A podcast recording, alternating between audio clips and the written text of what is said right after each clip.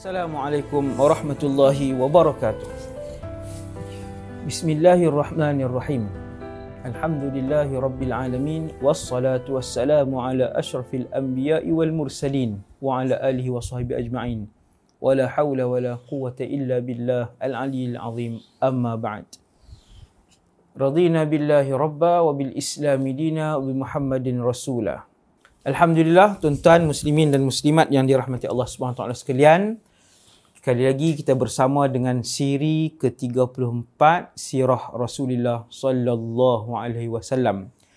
Ya Allah, kami niat belajar sirah untuk kami kenal Nabi, kami kasih Nabi, akhirnya kami suka untuk buat apa yang Nabi buat. Rasulullah sallallahu alaihi wasallam wafat umur 63, 53 tahun di Mekah, 10 tahun di Madinah Al-Munawwarah. Kita dah sampai episod 34 penutup kepada peperangan Badar dan uh, pertempuran telah pun berlaku dalam episod uh, penceritaan kisah sirah 33. Pertempuran dah berlaku, mubarazah satu lawan satu dah selesai. Tiga di kalangan musyrikin mati, mubarazah.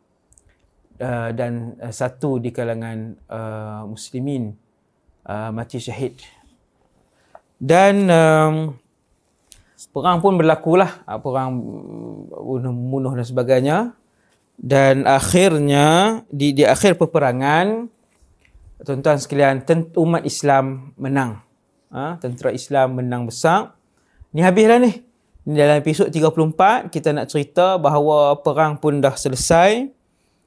Um, 70 orang di kalangan musyrikin mati.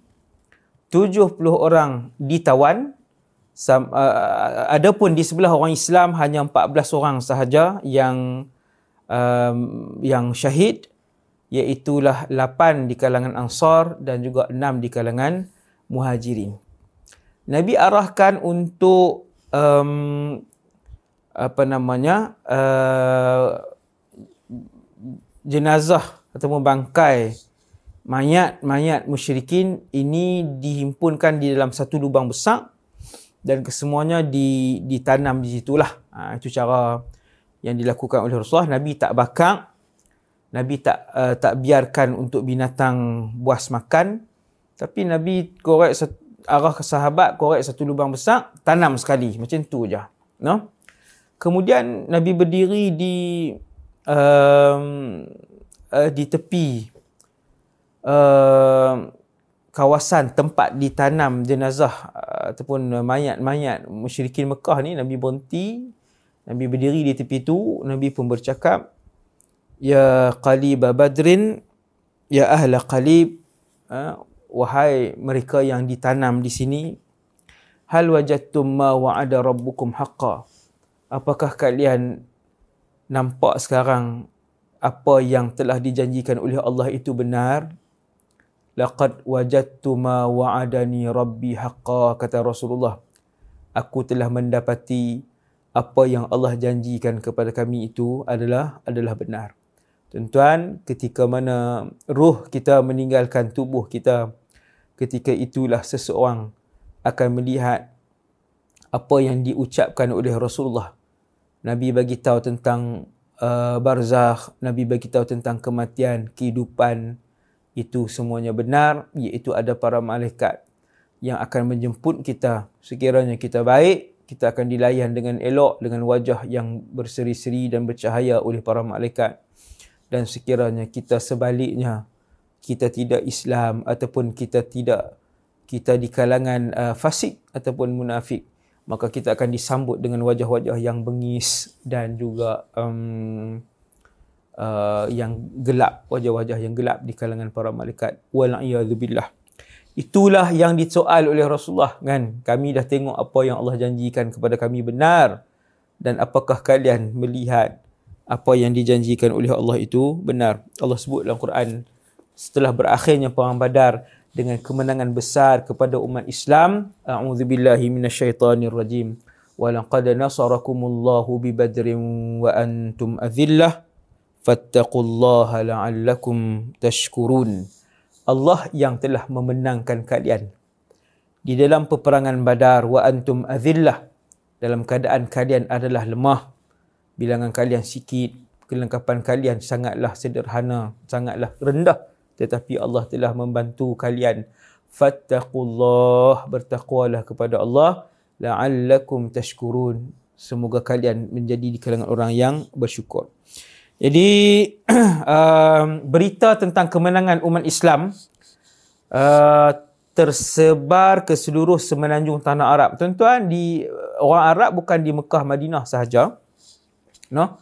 Orang Arab ketika itu ada di di Syam ada Arab sikit, di Yaman ada Arab, di Palestin ketika itu eh, disebut Syam jugalah ada Arab, di Iraq ada Arab, di Mesir ada orang Arab ketika itu. Jadi uh, di di Bahrain uh, ada Arab. Jadi semua orang Arab menunggu keputusan iaitu Arab yang paling masyhur sekali adalah Arab Quraisy. Arab yang paling mulia sekali ketika itu di di semenanjung tanah Arab, di semenanjung tanah Arab adalah Quraisy. Kerana bersama dengan mereka ada Kaabah, kan? Tiap-tiap tahun orang Arab pergi ke situ. Jadi ini pertempuran pertama Quraisy yang besar, kuat, yang gagah dengan ketenteraan ketenteraan pertama daripada umat Islam yang dibimbing oleh Rasulullah sallallahu alaihi wasallam dan akhirnya berita kemenangan itu sampai kepada seluruh penduduk semenanjung tanah Arab. Dan Nabi juga memutuskan Abdullah ibn Rawahah radhiyallahu anhu untuk buat balik berita ni bagi tahu kepada penduduk Madinah.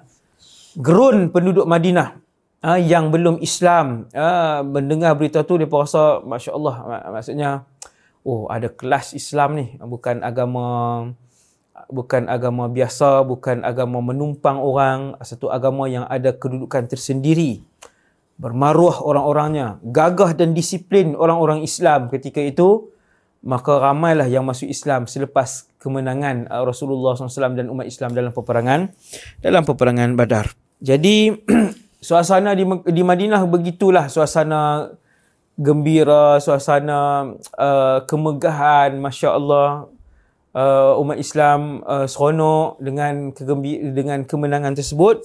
Adapun di kota Mekah, suasana pilu, sedih, marah, dendam, kecewa menyelubungi penduduk Mekah keseluruhannya. Ha? Habis penduduk Mekah jadi murung waktu tu sehingga uh, Abu Sufyan uh, bernazar untuk tidak membasahkan rambut selagi Muhammad tidak dibunuh dan tidak dikalahkan. Ha? dia bernazar begitu. Dia kata dia kata aku bernazar untuk tidak membasahkan rambut aku sehinggalah Muhammad di dikalahkan. Ha, maksudnya memang de, mereka malu besar sebab penduduk Mekah uh, tentera yang kuat, keluar pun ramai, siap buat pesta lagi sebelum perang ah dah buat pesta menari gelek. Panggil dengan artis sebagainya untuk uh, menari dan menyanyi ya di hadapan tentera uh, tentera Mekah ketika itu mereka begitu yakin mereka akan menang tiba-tiba kalah yang teruk pula tu kalah yang yang kalah yang uh, orang panggil kalah teruk uh, maka waktu tu penduduk Mekah disebelungi oleh kemurungan, uh, kesedihan dan sebagainya.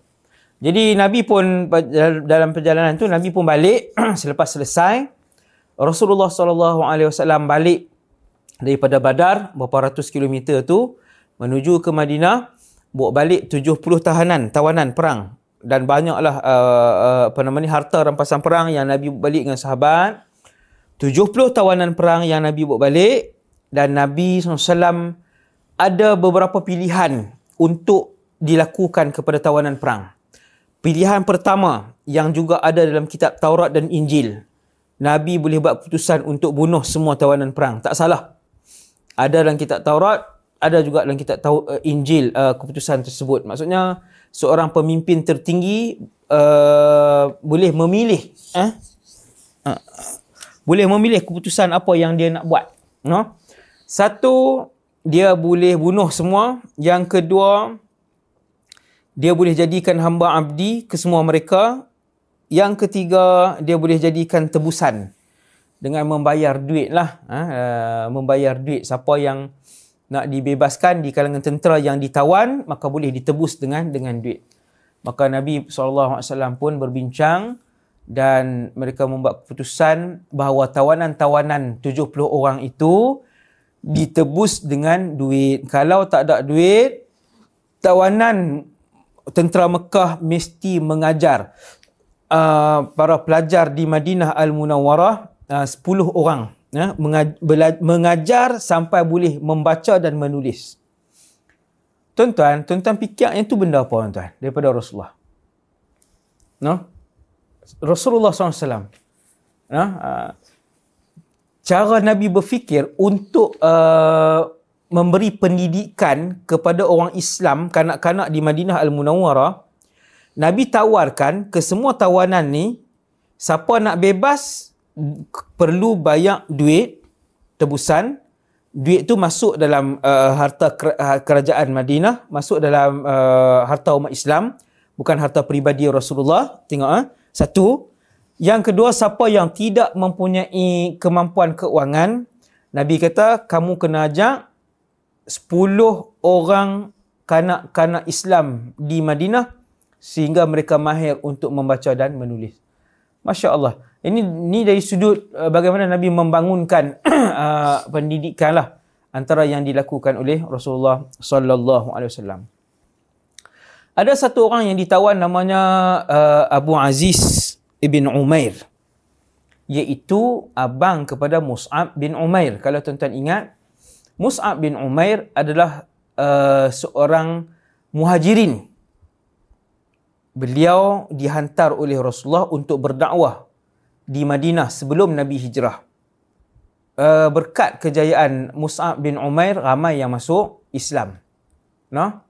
Kita akan tengok apa yang berlaku kepada Mus'ab ini di antara beliau dan saudara kandungnya yang tidak Islam yang berada di pasukan musuh. Jadi waktu um, tawanan uh, sedang berurusan, maka Mus'ab bin Umair, dia jumpa abang dia, Abu Aziz bin Umair. Bila sampai ke abang dia, ketika tu abang dia sedang diikat oleh seorang ansar. Maka Mus'ab kata, ha, ikat kuat sikit ni anak orang kaya Musa kata dia kata kat abang dia ibu dia seorang yang sangat kaya ibu beliau nah uh, uh, mudah-mudahan ibu beliau dapat menebus beliau dengan dengan kekayaan tersebut abang dia pun tengok wahai Mus'ab aku ni abang hang ni kan hang tak ingat ke ha hang hang buat kat aku macam ni Mus'ab kata innahu akhi min dunik saudara aku yang tu, yang duk ikat hang. No, Musa kata kamu bukan saudara aku. Kamu tidak Islam dan kemudian kamu memusuhi Islam. Tuan, gitu yang berlaku dalam dalam Islam. Persaudaraan agama dalam Islam lebih kuat daripada persaudaraan sekandung di dalam dalam Islam. Sekiranya saudara sekandung itu tidak tidak Islam. No, tapi kalau saudara yang sekandung itu adalah Islam, maka hubungan yang diraikan oleh agama Islam adalah lebih kuat kepada saudara sekandung kita yang yang Islam. Yang itu tidak ada tidak ada inilah tidak ada keraguan lah pada perkara tersebut. Kemudian uh, Nabi SAW berpesan kepada para sahabat uh, istausu bihim khaira kata Rasulullah. Ha? Nabi tunjuk kepada para tawanan perang ni tuan-tuan Nabi kata jaga mereka semua ni elok-elok. Hak mereka elok-elok. Apa maksud perkataan Rasulullah seorang pemimpin agung itu tuan-tuan? Tuan-tuan kita baca sirah tentang boleh boleh asingkan sudut politik Nabi, sudut kepimpinan Nabi, sudut pendidikan Rasulullah SAW, sudut uh, bagaimana Nabi seorang pemimpin yang uh, mempunyai hubungan yang baik dengan dengan uh, orang yang dia pimpin. Subhanallah. Dalam sirah banyak kita boleh belajar. Antaranya yang ni tuan-tuan. Nabi pesan kat sahabat, Nabi kata jaga semua tawanan elok-elok. Tuan-tuan tengok perang lain, pemimpin-pemimpin lain akan bunuh tawanan-tawanan perang. Satu. Kalau tak bunuh pun mereka ini akan dijadikan hamba abdi untuk pekerjaan-pekerjaan yang berat, no? Pekerjaan yang yang berat. Adapun Rasulullah sallallahu alaihi wasallam Nabi bagi tahu kat sahabat jaga uh, tawanan-tawanan ni dengan dengan baik. Benda ni dicerita sendiri oleh Abu Aziz bin Umair tadi. Dia kata aku dijaga oleh orang Ansar. No? Kemudian apabila aku bila apabila tiba waktu makan aku diberikan makanan yang baik oleh orang-orang Ansar dan aku sendiri melihat bagaimana mereka hanya memakan beberapa buah biji kurma saja. Tuan-tuan, tentera Islam yang ditugaskan oleh Rasulullah untuk menjaga tawanan perang, mereka ni makan kurma saja, beberapa ketui. Tawanan perang makan roti dan juga lauk yang elok. Kan? Pernah satu ketika kata Abu Aziz, roti yang elok tadi jatuh. Terjatuh. Lalu diambil oleh orang Ansar dan diberikan kepada aku. Kata Abu Aziz, aku sangat pelik dan hairan melihat keadaan itu. No, depa bagi dekat aku roti tu, roti yang jatuh daripada tangan aku. Kemudian aku bagi roti itu kepada mereka. Kemudian mereka berikan semula roti itu kepada aku. Dan aku yakin perbuatan itu datangnya daripada mulut Muhammad yang berpesan kepada tentera Ansar, tentera Islam untuk memperlakukan kami dengan cara yang baik. Tuan-tuan yang dirahmati Allah. Berapa ramai yang masuk Islam. Ha? Berapa ramai yang masuk Islam dengan akhlak yang dipamerkan oleh baginda Rasulullah sallallahu alaihi wasallam. No? Semoga kita dapat tiru ha? apa yang diajak oleh Nabi sallallahu Terakhir sekali untuk untuk untuk sirah uh, episod yang 34 ni ialah Abu Sufyan dia tak dia tak boleh nak tahan marah dia, dia tak boleh nak tahan dendam dia, tak puas hati dia, geram yang sangat dia bawa 200 orang tentera berkuda. Tuan-tuan, ni habis perang badar ni. Cerita ni habis perang badar. Dah selesai. Nabi dah balik ke Madinah. Dah selesai apa semua. Segala urusan. Abu Sufyan bawa 200 tentera badar. Dia buat keluar. Dan dia pergi sampai ke sempadan Madinah Munawarah. Berbincang dengan Yahudi. Apa yang dia, dia boleh buat dan Abu Sufyan juga menyerang beberapa orang Ansar dan dia bunuh dua orang Ansar. Bila dia serang kampung di di pinggir kota Madinah, kampung orang Islam dan dia bunuh pula Nabi sangat marah. Ha, ni cara cara yang bukan jantan lah, bukan gentleman lah. Uh, mai serang hendak macam tu, cara yang sangat bacul. Nabi sangat marah. Nabi sendiri ajak beberapa puluh sahabat dengan kuda mengejar hak 200 tentera berkuda. Dia, tuan-tuan satu satu tentera berkuda kekuatan dia lebih kurang lah, lebih kurang 4 orang pejalan kaki kekuatan dia. No? Abu Sufyan bawa 200 orang tapi bila dia dengar Nabi sendiri yang kejar melompat-lompat lari ya Abu Sufyan dengan tentera hak 200 orang tuan-tuan. Uh, lari lintang pukang dia buang semua bekalan makanan yang dia bawa uh, buah tamar, gandum, sawiq dan peperangan kecil itu dinamakan sebagai Ghazwatu Sawiq. Ha? Ghazwatu Sawiq ataupun Suwaiq. Ha? Perang tu. Ha, lari lintang pukang uh, puak-puak yang bacul, penakut ni. Ha? Jadi Nabi pun kejar dan kemudian Nabi tunggu di situ beberapa hari. Entah nah. Nabi kejar dan Nabi tunggu beberapa hari kemudian Nabi pun baliklah. Lepas Nabi dapat kenal pasti bahawa depa ni semua dah semua dah balik. Begitulah uh, keadaan uh, Abu Sufyan yang tak boleh terima yang cukup marah dengan kekalahan teruk uh, yang menimpa tentera musyrikin Mekah ketika itu. Jadi muslimin yang dirahmati Allah SWT sekalian, begitulah berakhirnya perang Badar. Kita akan tengok tajuk yang seterusnya nanti dalam episod yang seterusnya. Semoga Allah Taala terima uh, majlis ilmu yang kita hadir, yang sama-sama kita dengar. Semoga ilmu ini menjadi ilmu yang bermanfaat. Wahai Allah, Rabbana zidna ilman nafi'an warzuqna fahma. Allahumma zidna ilman. Wa sallallahu ala sayyidina Muhammad wa ala alihi wa sallam. Subhanakallahumma bihamdik.